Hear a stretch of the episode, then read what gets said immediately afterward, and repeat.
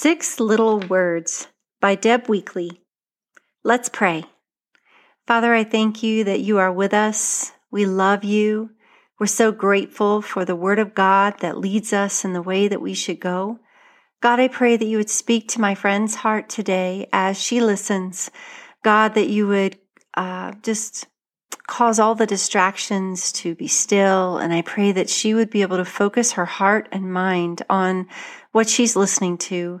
I pray that if her children are around her right now, that they will be quiet, uh, at least a little, um, so she can listen. And I just pray for peace in her home and peace in her heart right now. Open her heart and mind to hear what your Holy Spirit wants to say. Come, Holy Spirit, into this time. In Jesus' name, amen. Matthew 25, verse 23. His master replied, Well done, good and faithful servant. You have been faithful with a few things. I will put you in charge of many things. Come and share in your master's happiness. Well done, good and faithful servant. These six little words make up the declaration every believer in Jesus Christ longs to hear when finished with life on this earth. I can't even imagine how glorious it will be to awaken someday in heaven and hear the voice of our Savior tenderly speaking the precious words, Well done, good and faithful servant. How about you, Mama? Do you ever think about the end of your life and how you want to finish? A good and faithful life happens one day at a time, one moment at a time, while holding the hand of Jesus and trusting Him to help us live and love well. As mamas, even as we walk with Jesus, our calling to these virtues can still feel challenging. Sometimes our lives get so hard and our circumstances make us want to throw in the towel or even give up on the lives God has called us to live.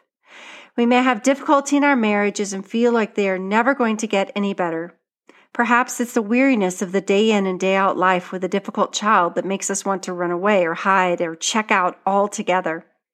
Or worst of all, we may feel far away and distant from God Himself and be too busy to even spend time with Him. Oh, sweet Mama, life does get hard. But I can tell you from experience that if we will listen carefully each moment for the voice of our sweet Jesus, we will hear Him beckoning us. Hang in there. Don't give up. Live each day with me. He is our faithful shepherd He's the one who tends his flock like a shepherd. He gathers the lambs in his arms and carries them close to his heart. He gently leads those who have young. That's Isaiah 40, verse 11. Don't give up, dear one. Jesus is right there with you. Listen for his voice today. Take the words of Winston Churchill to heart. Never, ever, ever, ever, ever, ever, ever give up.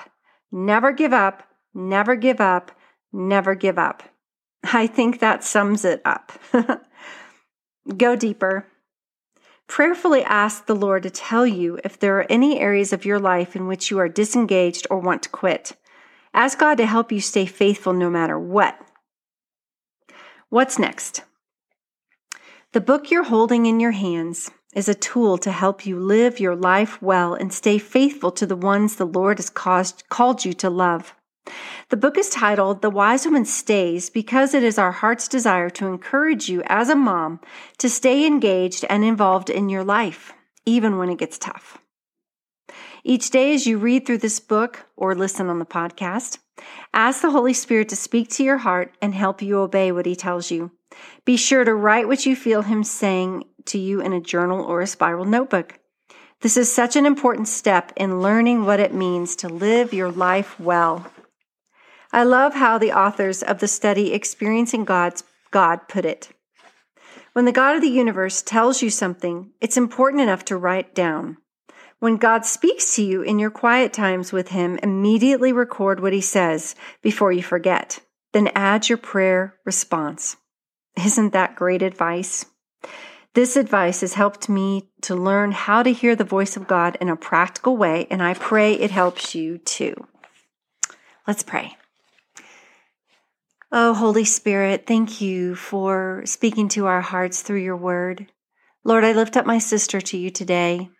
I pray that you will help her with whatever burdens she is carrying. I pray that you would help her to lay that burden down and to give it to you, knowing that you can carry it for her.